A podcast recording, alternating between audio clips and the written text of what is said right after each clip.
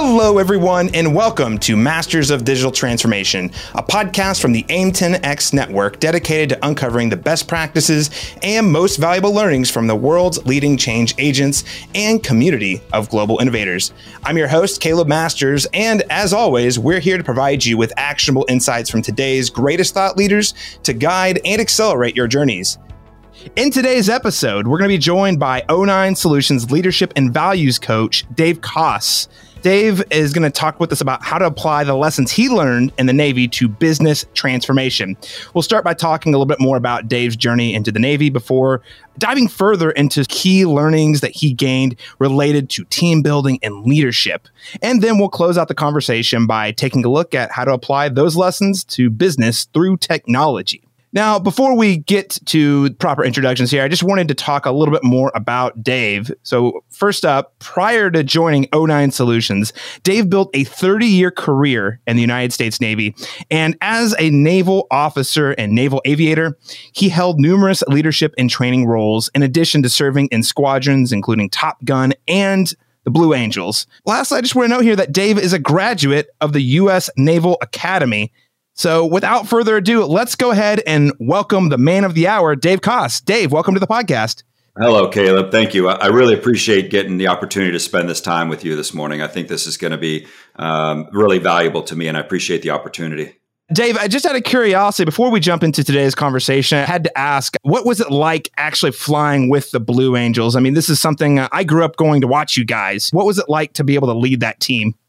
It's awesome. Uh, the, the Blue Angels, their mission is to highlight and showcase the professionalism of the men and women that serve in the United States military, particularly in the Navy. So it's a real honor to be able to lead that effort and to be able to watch a team work so closely together to realistically provide a show that is entertaining. But again, its sole purpose is to showcase and highlight the professionalism of the men and women in the military. And ultimately, it's a recruiting tool you can basically see the Blue Angels and recognize and associate them with the U.S. Navy. And ultimately, what it's like to fly and lead them, it's the most challenging thing I've ever done in my life. It is an absolute attention to detail uh, oriented flight for the 53 minutes that it takes to complete the entire flight. It is a no mistakes desired you know no safety issues required to have a good safe show it's it's really it's an honor and a privilege and it's a challenge and it's it, it's just a phenomenal opportunity to get out there and show what these planes can do and more importantly what the people can do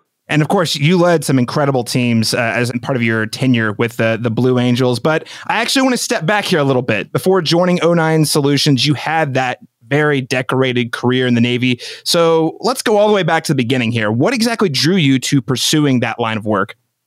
So, my dad, uh, and and I, my dad was a naval aviator. He flew in Vietnam, and watching him do what he did and have that passion about what he does is really what inspired me to serve. And the interesting thing was that is what got me in the door. And as I mentioned earlier, it was working with the quality of people that kept me in the door and learning to appreciate what it means to serve your country.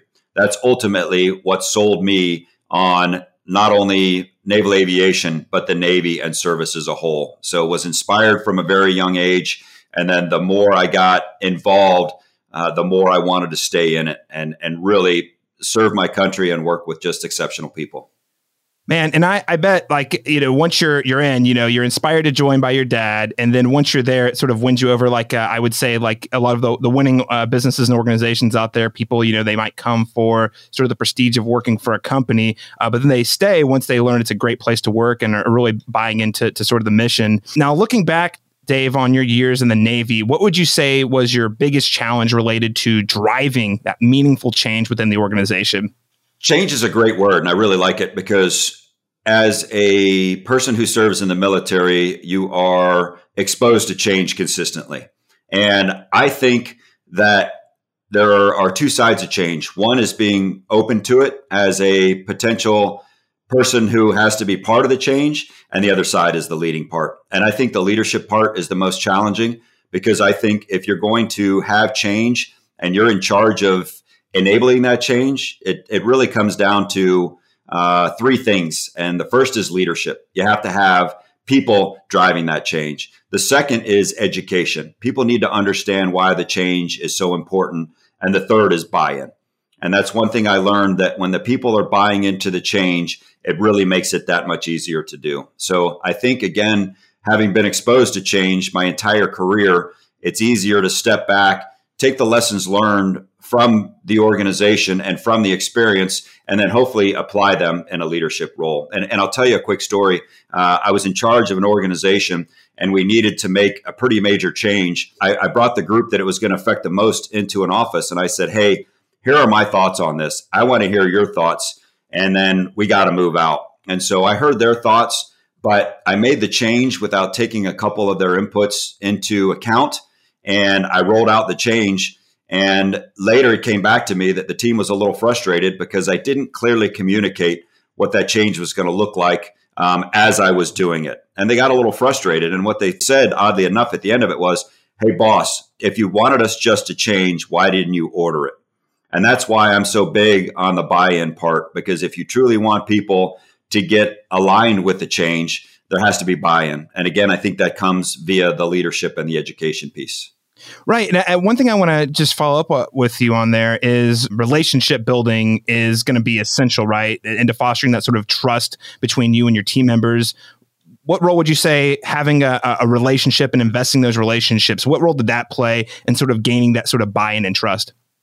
it's all about the relationship. And that's that's a great point you tease out. And that's interestingly enough, we were talking earlier about the Blue Angels. The Blue Angels are all about trust. The wingmen have to trust the boss, and the boss has to trust the wingman. And and it and it parlays into every part of any industry that you're in. It all starts with trust because people follow leaders their trust. They follow processes that they trust. They identify with things that they can rally behind and believe in. And I think that's great that you tease that word trust out because ultimately, at the end of the day, if there is that trust, it makes anything you're trying to do that much easier you know, along with the, the idea of trust, a lot of organizations lay out these values, right, into helping their employees understand exactly what is the, what is it I'm trusting in exactly. So I'd love to, to kind of hear a little bit more about your take on the the roles of values. So from your perspective, I mean, what role did understanding the values of the Navy play in your overall success?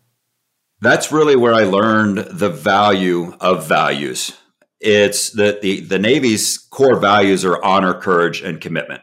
And I think that's something that anybody can rally around, right? Having honor, doing the right thing. Same thing as having integrity. When people are watching, doing the right thing. When people aren't watching, doing the right thing. So I think the word honor really came to mean something to me. Courage. Serving in the military is not easy.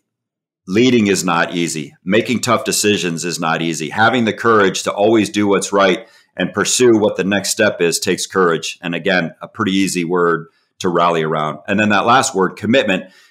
If you're not the most committed to your organization, particularly as a leader, why would anybody else want to be? So committed to the mission, committed to the vision, committed to the organization. And I think that was just a fantastic way for me to be exposed to something that I could rally around. And there, are, you know, three of them. So they're simple enough because the people have to be able to, at their core, understand what the values are and what they mean. And I think the Navy did a really good job with it. And just like my current position, you mentioned earlier, I'm a leadership and values coach.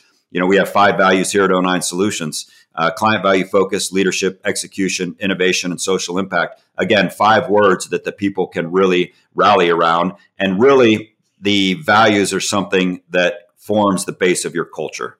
And like you mentioned earlier, having trust, having trust in the, the corporation, having trust in the values again, that's how you start building those teams. That's how you build that culture. And if you really want to further the mission, you got to have those values to rally around.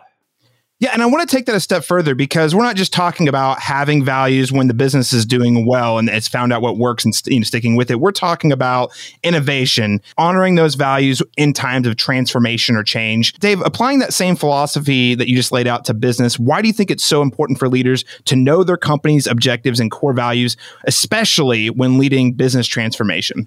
That's a great question. And I think it comes down to getting the values right from the very beginning because I think if you ever have to change or shift your values, then I think it sends the message that, oops, we didn't get these right in the first place. So what's been impressive to me is to see the thought that's gone behind the values in, in O9 Solutions. And, and to be honest, I've really come to appreciate the fact that they're the foundation and they're a foundation that will remain in place. And to answer your question, I think once you start with having something to rally around, you have your values, everybody understands them.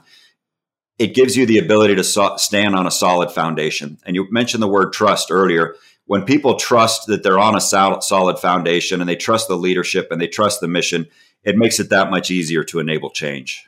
Absolutely, I think that's that's well said because it, you know it's one thing when things are going well to say, "Hey, we've got these values," but it's another when you're trying to to grow and change and and have those two points, uh, you know, team members and also managers back to saying, "Hey, this is what we stand for. This is what we're about." Outside of just making money. Absolutely. I want to shift gears here for you, Dave, because we can't talk about the Navy today without discussing this past summer's biggest film, Top Gun Maverick. Now, looking back on the film, I really want to get your take here. What are a few of the key lessons regarding leadership and team building that the movie got right? Interestingly enough, I went to the National War College back in 2013. And the reason I mention that is I actually took a course called Leadership Through Film. And it was pretty interesting because we literally watched movies and pulled out the leadership lessons from them. So unfortunately, I can't just sit and enjoy a movie anymore. It's always a, a, leadership lab experience for me as I try to tease out the lessons learned uh, from from the movies I'm watching. So I did that with Top Gun. And first off, uh, I'm not here to promote Top Gun, but I absolutely loved it. I thought it was a great movie. I was really impressed that they followed a really good movie with a really good sequel. And to answer your question, I think there was a lot of leadership lessons that were teased out during it. And and and one of the ways that they did that really well was the differences between, and I won't spoil it for anybody who hasn't seen it yet, but the difference between Maverick and Iceman. As you know, Maverick, as his call sign implies, is kind of a shoot from the hip. He's a little bit of a wild card. He's a little bit of get things done kind of his way, but he's exceptional at operating the aircraft. So, guess what that does? That causes people to want to follow and rally around him. Because he's so good at his trade, he inspires that commitment. He inspires that followership. But interestingly enough, he peaked out at captain, which, by the way, in the Navy, I think only 1% make captain. So it's pretty darn good. And it's funny the way they talk about it in the movie. But he didn't make admiral. And I think he could have had more impactful leadership experiences had he continued to rise to the top. And it even teases out in the movie, again, without spoiling it, that there were a couple times he even had leadership failures because he is that maverick and that wild child. Whereas you take Iceman, who's very calculated, his call sign's Iceman because he doesn't make mistakes. You know, he's he's ice cold and he rises to pretty much the top. He's a three star admiral. And I think in that position, he can have a broader impact on the military. So I thought they did a really neat job teasing out the difference between the two. The two. They both inspired people to follow them as leaders, but for different reasons. And then the, the, the thing you mentioned also, team building, again, not to spoil the movie for anybody who hasn't seen it, they play a sport because they're having trouble gelling the team and there's some friction between some pretty strong personalities which let's be honest that's a real world scenario and ultimately tom cruise as maverick the leader takes a day off from work and flying brings them out to do an event that ultimately makes the team come together and work as one so we could talk for hours about Top Gun and the leadership things, but I think those are the two key ones. Is if you really pay attention to the two leadership styles that the two main characters have, there's some lessons to pull. And then watching Tom Cruise throughout the course of the movie and one basically culminating event, he builds a team. And if you want to do change management, if you want to build trust, again, it all comes back to that team building and teamwork. Dave, I appreciate you sharing your take on the film and, and a few things that really stuck out to you. I, I want to turn it back to you, though, in your career. I mean, how have you overcome some of maybe the, these more common team building challenges uh, that were also on display in the movie?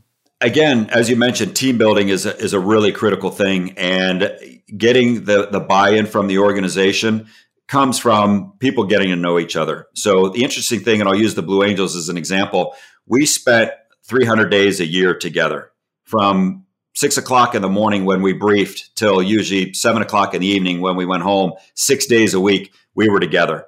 And the funny thing is, you always look back on opportunities. There were probably more opportunities that we could have even done more social things, more team building things, because we kind of accepted it as a byproduct that we would build the team because we were together so much. And as I look back on it, I wish I'd have done that a little differently because we got along well. We worked really well together. But as I've grown older, I look back on that experience and realize there were some times we could have done things again to break down a little more of the barriers of communication between us if we spent a little more time with each other uh, socially or even playing sports or doing things that is that team building. So um, at, at every part of the organization, you know, you're either a leader or a follower. And when you're a follower, I feel it's your job to align with the mission and the vision, but also your bosses. And then when you're a leader, again, to your point, it's a really good question. It's all about inspiring followership. And a lot of that followership comes in the form of building a team and taking the time to get that right and getting everybody to know everybody so that we can think and act alike uh, is critical. And, and I'll end with that's why the Blue Angels do 156 shows practice before they take the show on the road because it's about understanding how each other operates, how each other thinks, how each other flies because we're so close together there's so little room for error. We have to be a team and there has to be trust or else we can't go out and put on a show that is uh, that has risk without mitigating that risk again by being team players and being aligned. Awesome. Yeah. Thanks so much for sharing uh, your, your, bit about alignment here. I think it ties really well into the, the next question that I want to ask. One more about Top Gun Maverick, and then we'll move on, I promise. Okay. Maverick's main challenge, which is training and building a team, obviously, but inspiring his team to overcome what are seemingly impossible challenges. In fact, again, without getting too much in the spoilers, the, the task they are, are given are miracle number one and miracle number two because of how challenging they are. From your perspective, how can leaders motivate their teams to overcome seemingly impossible challenges, especially when we're thinking about business transformations? That is an excellent question. And I think that leadership is the key to that. And you can't just say leadership and all of a sudden everything falls into place. I think there are a lot of key elements to leadership. And, and one thing I did in the past, because I've I've I've thought about, I even got to teach leadership and ethics at a, at a university. And as I sat and thought, what do I think leadership is? I put it in a math equation. And although leadership is not math, I think that a math equation helps demonstrate what the key characteristics to leadership are. I think that leadership is integrity, times accountability times credibility times courage times commitment plus compassion squared equals leadership. And I don't put any disclaimers in front of leadership. It's either leadership or it's not. And I think the first five are multiplicative because if you don't have any of those and the value is zero, then you can't have a resultant. And again, that resultant is leadership. So if you don't have integrity, accountability, credibility, courage, commitment, you can't have leadership. But then I add compassion because we've seen a lot of leaders get the job done, but they lack compassion. But I square it because I think it's the most important characteristic in the equation itself. So you asked about Maverick and being a leader. I think that one of the things that he does really well is he has integrity, right? He shows up, he does the right thing every day. He has accountability. He holds himself to the same standards he's holding his people to. And you talked about having two consecutive miracles. How you achieve that is planning and preparation right? And I, will go back to the equation here in a minute. But basically, having a, a commitment to the mission, understanding what it is, and then planning, preparing. In the Navy, we have what's called a PBED process plan, brief, execute, debrief. We do that for every mission. And that, and that matters to get the planning right, to brief it, to talk about it so you and I understand what the mission is. Obviously, execution is probably the most key. And then debrief, you got to learn right? So again, he was really good at the accountability piece, holding himself and demonstrating that he could do what he was asking his people to do, which also goes in line with the credibility piece, right? Because they want to follow him because he's so good. Courage, what they did took tremendous courage. And again, without spoiler alert, right? They went on a mission, like you said, that needed consecutive miracles to to succeed. That takes courage, right? Getting out of the airplane, getting in front of people, making that business decision. It all takes courage to get it right. And then uh, uh, the compassion part, right? You have to have a compassion or an empathy for your people. You have to, they have to understand that you as a leader understand what their needs are, what their development needs are, and they have to know that you're there for them And I think that they teased that out really well that he did it. And as I take that uh, six part leadership equation and I lay out each one of those characteristics against his character in that movie, I think he did a pretty good job and they did a pretty good job creating his character and ultimately allowing him to demonstrate some really good leadership characteristics again, uh, Dave, I appreciate you sort of putting a, a, pin in it. I love that you laid out sort of those core traits uh, of a leader. Again, because at the end of the day, in order to inspire people to you know achieve and go greater than what, what they think they can do, um, you've got to have uh, all the values that you laid out just there. There is one other element here that I think is going to be pretty important to the overall success of business transformation. And that is ensuring that your teams have the resources and tools they need to get the job done. So I, I want to turn it back to you here, Dave. I mean, what role would you say having the the right planning technology? What role does that play in effective business transformation? It, it plays every role, and interestingly enough, again to take it back to Top Gun, one of the things that the the aviators had was really really good technology, right? And they they teased out the difference between fourth generation and fifth generation, and ultimately what they brought it down to was. And a hardware comparison, what they teased out was that the the person was what was the discriminator in being the better performer. And I thought they did a really good job with that. But but I'll take it a step further, and it's not just the person that that's in the cockpit; it's in the information that they they have. As I mentioned earlier, we use a process called PBED: plan, brief, execute, debrief. And during the planning phase, it's all about collecting data, right? And and the funny thing is, this has actually been a real easy transformation from the military into this tech position I'm in because a lot of the uh, necessities and the requirements are the same. You talked about setting your people up for success. As a leader, you give them the tools that they need to do.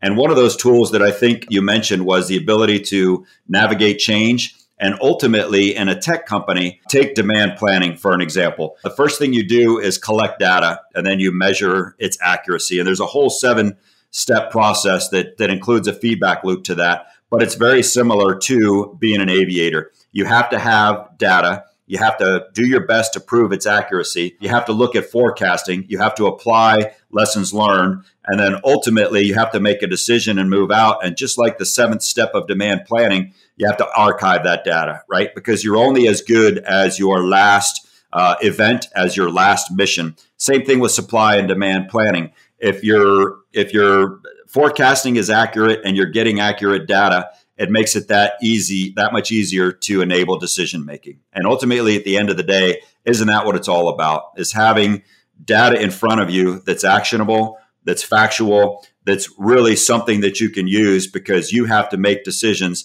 Because ultimately, again, it's at the end of the day, it's making decisions and it's executing and having a platform that provides you that data, I think is one of the most critical things you can have in a business today. It was just the same with the military. We called it intel.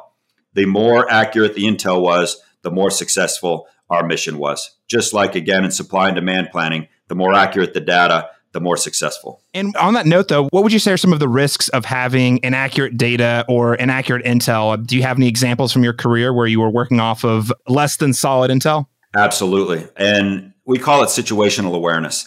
And having effective intel and knowing the quality of that intelligence was extremely critical because we start our mission planning every time with data. And sometimes it was the enemy order of battle, you know, what they have to bring to the to the fight and what we have to bring to the fight really matters. So there's tremendous risk in having bad data. Again, we called it situational awareness and there's basically three types of situational awareness. And what that is, is essentially battle space awareness. The first piece is having good situational awareness, right? Knowing how many airplanes are out there, knowing their enemy air order of battle, surface order of battle, missile, missile order of battle, understanding what the playing field looks like. Having good SA is really good. Um, having no SA is bad, but it's not as bad as having bad situational awareness. So having no situational awareness is actually less dangerous because when you go in and know I don't know everything that I need to know, then you make more risk calculating decisions and you don't put your team in as aggressive scenarios because you're not sure what the battle space looks like. And that's a lot safer than bad SA because having bad situational awareness means you make decisions based on false data. And those can prove to be the most dangerous. So translate that to our business. Having inaccurate data can lead you down a rabbit hole of making bad decisions. Having no data can at least make you replan, rethink, uh, reattack. Whereas having perfect data makes it easy to make decisions, streamline your uh, your decision making and your processes, and realistically affords you the opportunity to spend more time developing your people. So I hope that that that made sense. But to us in the military, it was all about intelligence and situational awareness. And the more accurate the both of them are, the easier it is to make decisions and, and really move out and align more with the mission and vision. That bad data really can, like you said, send people down a rabbit hole that's ultimately going to be in a direction that's not going to benefit the business. Now, you mentioned the importance of leaders spending more times with their teams. And anytime you're adopting a new tech or new processes or a new way of thinking or even a new value within your company, uh, that, that's going to require a certain amount of buy in from the people you're trying to lead. So, from your perspective, Dave, how can leaders help gain buy in and shape the adoption of new planning technologies within their organizations? I think uh, a proof of concept is always the easiest way, right? Knowing that when you are trying to get somebody to adopt a change, educating them on the value of that change, right? Acquiescing their fears because a lot of people hear the word change and they, oh, hey, I'm not, I'm not, I'm not much for change right now. I got a pretty good thing going. I'm happy in my job. Yeah, we're not the best at supply and demand planning forecast, but it seems to be working. And I think if I go back to the original comments I made earlier about the the essential components of change management leadership, education, and buy in. Again, it's the leader's role to educate everybody who's involved, whether they're on their team of trying to enable change or the receivers of that change. The education is just a huge piece of that because once they truly understand that, yes, it will be a little bit of a challenge to work through it, but on the backside, you're way better, right? And and it's interesting. I've heard people say, uh, you know, essentially those who aren't willing to change are going to be less willing to accept the the consequences of not changing. So again, I think it's up to those leaders to educate people on what that change looks like and what it, what it's going to mean to them on the background, which sometimes is a 10x improvement in their capability because ultimately it's all about gaining that buy-in and it's taking the time to demonstrate your credibility and what the credibility and the value of what it is you're bringing so that they can truly understand the value in it. And again, that's ultimately what gains that buy-in and helps move move the team forward and then stay in with them. It's not a drop in the technology. Hey, everything's good. Appreciate that. Life's good. No, no, no. It's a journey. Uh, we're going to start to wind down here. But before we do, I have a couple of final questions here for you. Firstly, I mean, for those uh, aspiring digital transformation leaders who are listening today, maybe they want to help make their teams and their careers. They want to take it to the to the master level. What next steps would you recommend to them? Make an educated decision right? Uh, if, if you want to take your team to the next level make sure you understand what the what i would call the battlefield looks like right? Understanding all the key players all the key elements and really understanding it, it's interesting that we've mentioned the word change management. If people want to take that next step and they want to improve basically their analytical skills so that they're making more educated decisions, it's all about having the confidence in yourself as a leader. I mentioned those five things that are important to a leader, and one of them is courage having the courage to make that change, making an educated decision, working with your team, right? Building your team around the mission of making that change and really ultimately understanding that on the, the, the backside of, of change, the organization is going to be that much better. And that's what that digital transformation is, is understanding the old way we used to do it and understanding there's a better way and knowing that, yes, it's going to take a little bit of work and a little bit of effort and a little bit of time. And having that critical accuracy of the data and information is really what it's all about. So, realistically, digital transformation, it's about committing to the process, understanding there are new and better ways to doing it, leading that change, bringing your team on board, getting their buy in, and moving out. All right, Dave, I think that, that puts a fine pin in it. I really appreciate you sharing all of your insights on digital transformation and some stories from your time in the Navy. Is there anything else you would like to add today as we close out about applying lessons learned in the Navy to business transformation? First off, I appreciate this opportunity, Caleb. It's been it's been a, a joy to spend this time with you this morning. And I'll just I'll just end by saying it's been really inspiring for me to transition from a career that I loved into a company I love. And I, I, I love being in the military and I, I love the mission we were on. I love the core values that we were around. And now I'm in a company that I also love and appreciate and understand the set of core values and how it really builds the team within an organization. And ultimately, it's that team's responsibility to align with that number one value, which is client value, and, and bringing a product that we know ultimately will make them better at what they do. And to be honest, the better we are at supply and demand planning forecasting, the better stewards of Earth's precious resources we are. And, and basically, if we can make better decisions, there's less waste, and that's better for all of us. So it's been neat to go from a mission in the military to a mission in the civilian world. And both, I would argue, are equally as important as it's all about making decisions based on accurate data and ultimately trying to make the world a better place. Listeners, again, this has been Dave Koss, the O9 Solutions Leadership and Values Coach. Dave, thanks so much for joining us today. Thank you, Caleb. I appreciate the time. And thank you, listeners, for tuning into today's episode featuring Dave Koss covering how to apply the leadership lessons that he learned in the Navy to business success. We started today's conversation by discussing Dave's journey to the Navy before talking more about his key takeaways related to team building and leadership. And then we wrapped up the conversation by taking a closer look at how to apply those lessons to business through technology. Now, if you enjoyed today's conversation with Dave and you'd like to learn more, you can check out the O9 Solutions blog that's titled Choose the Right Demand Planning Resources that's linked in today's show notes. To keep up with every episode of Masters of Digital Transformation, you can search for the podcast on your preferred podcast app and leaving us a rating and review specifically on Apple Podcasts or Spotify. And you can learn more about the activities and learning opportunities available to the AIM10X Innovators Network by following AIM10X on LinkedIn. And as we sign off today, I'd like to encourage you to think on the words of Rosanne Cash. The key to transformation is to let go of fear. Thank you so much for joining us, and we'll catch you again next time.